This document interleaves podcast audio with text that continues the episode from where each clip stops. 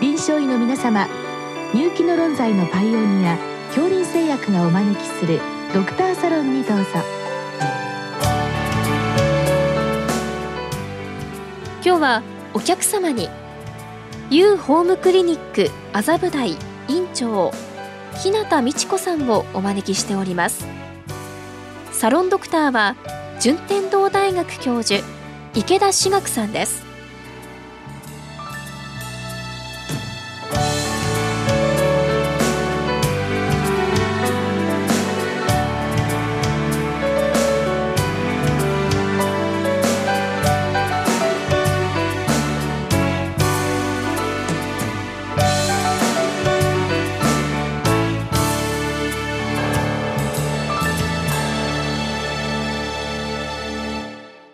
えー、この収録は1月20日に行っております。えー、今日はですね、あの COVID-19 感染症の自宅療養者についてというご質問なんですけども、今オミクロン株すごく流行してるんですけども、まず PCR とかですね、抗原検査を含む診断というのはどのように行われてるんでしょうか？はい、当院が往診専門のクリニックなんですけれども、保健所の要請ですとかあと発熱センターからのご依頼ですとかあと最近では患者様ご自身がインターネットなどで見て当院にご連絡いただいて来院されております。でデルタの頃は抗原迅速で陽性に出ることが多かったんですがオミクロンはウイルス量がピークアウトするタイミングが比較的早いのか抗原迅速検査で陽性が出ないことが非常に多いという印象がありましてと仮に、まあ、抗原迅速で陰性であっても PCR 検査を追加して行うようにしております。であの以前ですとあの PCR の、まあ、予約っていうんですかねあの保健所が行ったりとか発熱センターなんですけども実際に先生方のところに直接 PCR の申し込みっていうのは多いんでしょうか？そうですね。患者様からお電話があってあの今日検査したいというふうにご依頼が来ます。ただだいぶ患者様もご理解が深まってきたせいかあの突然いらっしゃるということはもうなくて必ず事前にご連絡いただいて来院されております。あのホームページかなんかにこう PCR ができる医療施設とかっていうのは載ってるんでしょうか？はい、えっと、医療機関様によってはそういったあのアナウンスもされてますしあと東京都の方でも、まあ、そういった検査の受けられる医療機関というものも公開していると伺っております。なるほどあのまあ、第1波第2波の時はですねなんか保健所の人が、まあ、それを把握してあの医療機関のファックスで送るんでしょうか。そういうことであのいろいろ調べていくってことがあったんですけど今はどのようなシステムで患者さんの登録がされてるんでしょうか。はい、現在はハーシスというインターネットのですね電子上の機械を使いまして医療機関が発生届を提出できるようになっております。以前からあったシステムなんですが本当に初期の頃はファックスで出されたものを保健所の方が代行して入力してくださっておりました。ただやはり発生届の件数が増えたことで保健所業務も逼迫しておりまして現在は医療機関がハーシスという械を使ってですね電子媒体で発生届の提出をしていることがかなり増えてきているかと思います。このハーシスの登録っていうのはどのようにされるんですか？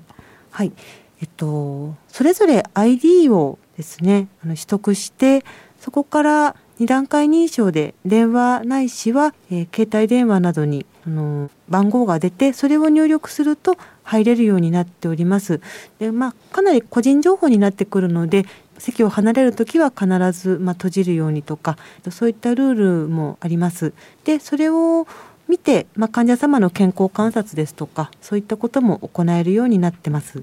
じゃあこれどのくらい入力に時間かかるんですか？そんなにはかからないですね。で、まあ、当院の場合はハーシスで入れる内容を問診票として Google フォームで患者様に送るんですねショートメールで。で患者様にその Google フォームに全部入力していただくとハーシスに発生届出す時に入れるべき項目が全部入っていてしかも保険証の写真もそこに添付して送り返していただくようになっているので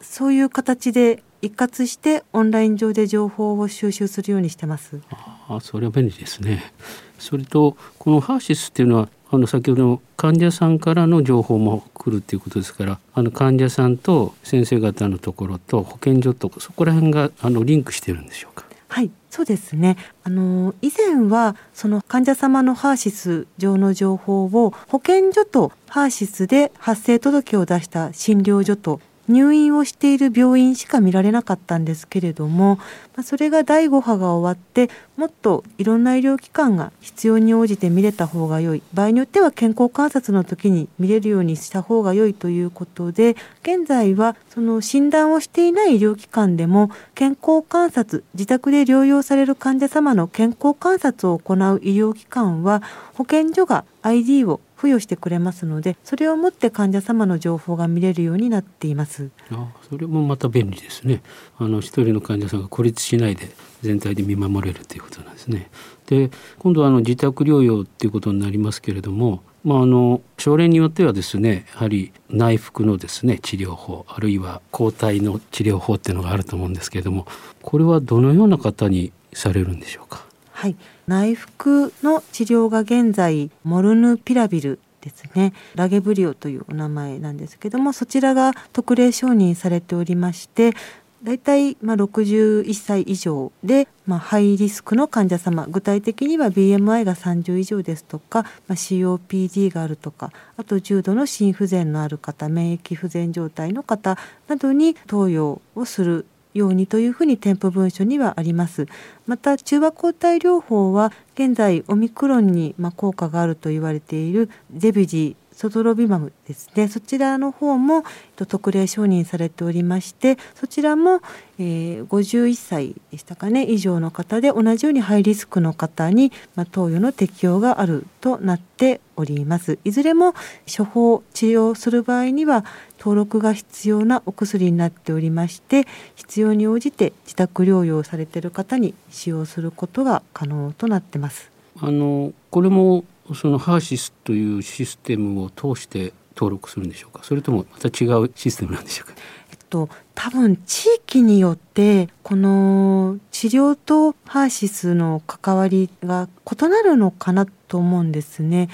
あの当院のある港区では中和抗体療法を導入する場合には保健所は基本的にま関与しないとその医療機関の中であのやっていくというルールになっているので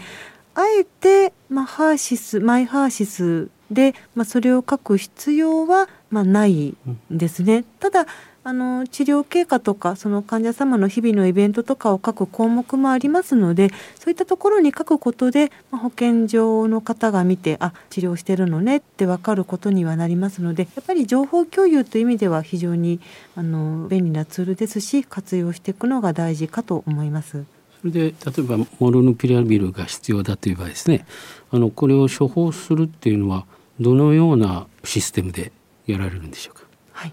と事前の登録が必要でして去年のクリスマスイブに特例承認が下りてからおそらく多くの医療機関様が登録されてると思うんですけれどもその適用に合致する方に出すとなりますと院内処方と院外処方の2つのパターンがありまして、まあ、院内処方は、ま、ご自身の、ま、医療機関で出すと。院外処方の場合各地域に、ま、その処方を扱える薬局様が限られておりましてそのリストがあるんですね。なのでそのリストの中から薬局様を選定してその薬局様にご連絡して処方箋とあと患者様のその同意書の書類をお送りして処方という流れになります。その薬自体は薬局の方が運ぶんですか？そうですね。あの薬局の方があの患者様のご自宅に配達するという流れが一番スタンダードなのかなと思います。あの置き配みたいなんですか、はい、家の前にポンと置いとくとはいあの昨日か今日の新聞で置き配もありにするっていうふうに確か私も見ましたので実際に医療機関様が近くであればちょっと持ってって届けるとかそのモルヌピラビルに限らずコロナの自宅療養者の方に対してはいろんなパターンで皆さん工夫されて必要なお薬を届けていらっしゃるのであのそういった形も、まあ、一つの方法なのかなと思います。それからやはりあの問題になるのが例えば重症と判断されて、まあ、入院ということになると思うんですけど、うん、この入院の判断というのは何か目安というのはあるんでしょうか？はい、と入院の目安はコロナの診療ガイドラインの中ではやはり酸素飽和度がですね、まあ、93をま下回った場合もちろん基礎疾患などにもよると思うんですけれどもあとは酸素投与がま必要な方であるとかあと血液検査の結果、まあ、フェリチンが高値だったりあるいは D ダイマー上昇で血栓血痕にある方だったり、まあ、そういう方に対してはやはり入院での治療が進められると思います。それで入院のだいぶ前ですけども救急隊の方がねもういろんなところで、うん、あの待たされて大変だったっていうのなんですけども今の入院先を見つけるシステムっていうのはできてるんでしょうか？はい、港区の場合は第5波の時に保健所と港区医師会とあと区内のコロナの病床のある病院様で、えー、連携を取りまして、え、メーリングリストを作ってました。で毎朝そのメーリングリストのスプレッドシートに保健所が入院が必要な患者様の情報を入力して、まあ、それを各病院にあのメールで送信してで病院側も、ま、軽症難所空きがあるとか例えばあの病院で入院している軽症者を他の病院に転院すれば重症が1人取れるとかそういったやり取りをしておりましたので非常にその辺り連携がうまくいったなと思っております。あのまあ、こういったあのデータを取ったりですねやはり診察もしなきゃいけないと思うんですけどもあの先生方のところではあの23人がチームになって宇宙服みたいなの着て診察とかされるんでしょうか？それともお一人で行かれるんですか？当院は医師が一人で患者様のお家の中いわゆるレッドゾーンというところですね入る形をとっております。ただその往診専門のクリニックですので、まあ、その場所まで車でですね。診療補助のスタッフがまあ連れて行ってくれて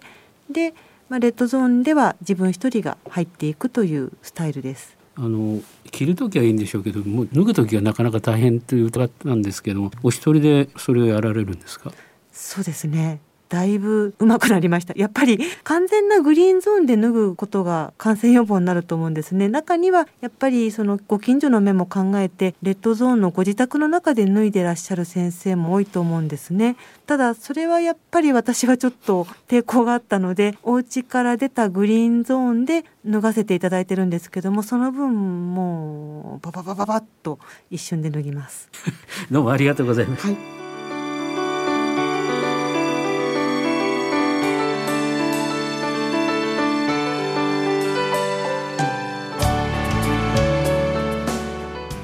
客様は U ホームクリニック麻布台院長日向美智子さん。サロンドクターは順天堂大学教授池田志学さんでした。それではこれで恐林製薬がお招きしましたドクターサロンを終わります。